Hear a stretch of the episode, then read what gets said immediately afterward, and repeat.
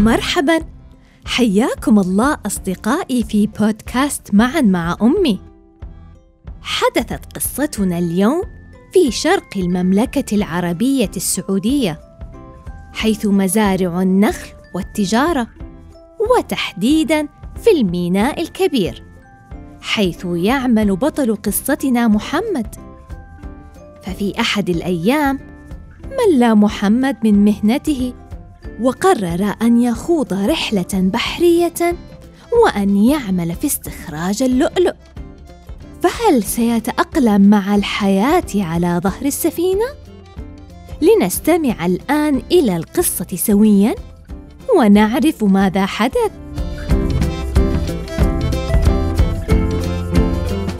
البحر له ناسه. في مكان قريب من هنا. ولكن بزمان أبعد بكثير عن زماننا. عاش شاب اسمه محمد بالقرب من الميناء. كان الميناء كبيرا يستقبل السفن والبضائع من الدول القريبة والبعيدة. كما أنه مكان تجمع للناس حيث يعرضون بضائعهم فيه ويبيعونها. أما بعضهم فينقلونها لباقي مناطق المملكة من خلال الميناء كذلك ويبيعونها هناك. كان محمد يجلس عند البحر يراقب مرور السفن المحملة بالحاويات الكبيرة وهي تتوافد على الميناء.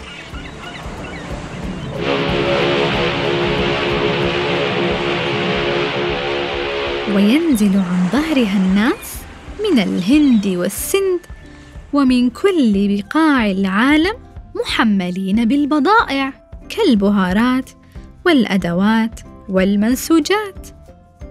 يتأملهم محمد كل يوم ويقول يا رب متى سأكبر لأصير بحارا تاجرا؟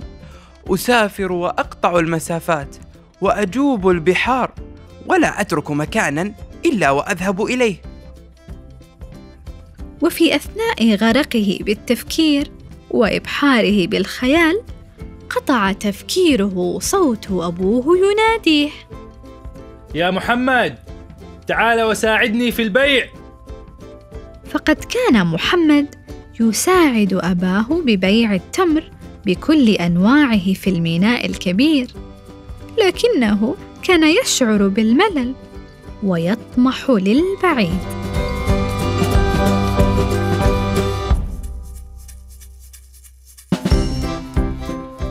عند بسطته التي يبيع التمر عليها سمع محمد حوارا دار بين رجلين فقال الأول سمعت بأن ربان سفينة غواصي اللؤلؤ.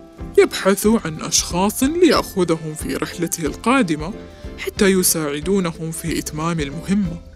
تحمس محمد للفكرة وتوجه فورا إلى ربان تلك السفينة ليتحدث معه ويقنعه بأن يأخذه معه في الرحلة. وفعلا وافق الربان. ولكن كان لأبو محمد رأي آخر. فقال له مهنة الغوص والتنقيب عن اللؤلؤ ليست سهلة ابدا فهي تحتاج للصبر كما أن البحر ليس كاليابسة فمزاج أمواجه متقلبة. لكن محمد لم يقتنع وقرر أن يخوض التجربة فأخذ موافقة والده ومضى في طريقه إليها.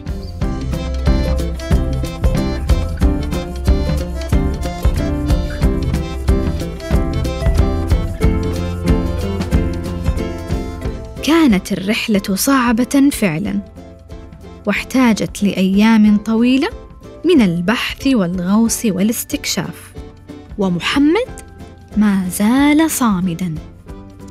وفي يوم من الأيام وهم على ظهر السفينة هبت رياح قوية وعواصف شديدة فصارت السفينة تتقلب يمينا ويسارا.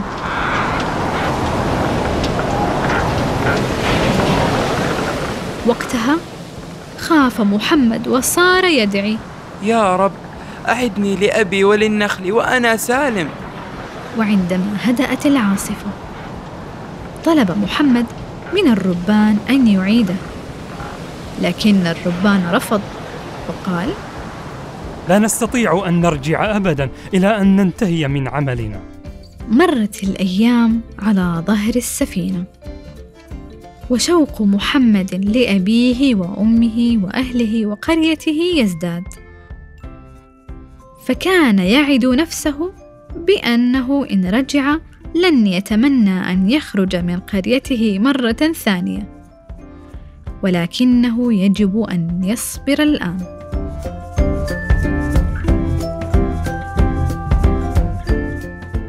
كانت مهمة محمد أن يساعد في فك المحار الذي يجمعه الغواصون ويستخرج اللؤلؤ من جوفه.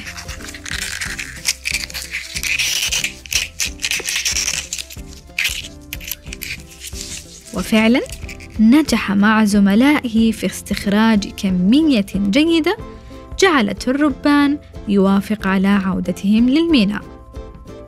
وبمجرد ما وصل محمد للميناء سجد وقبل الأرض ثم قال أنا ابن المزرعة والنخل أحب رؤية البحر من بعيد لكن الإبحار والغوص في أعماقه له تجاره وناسه.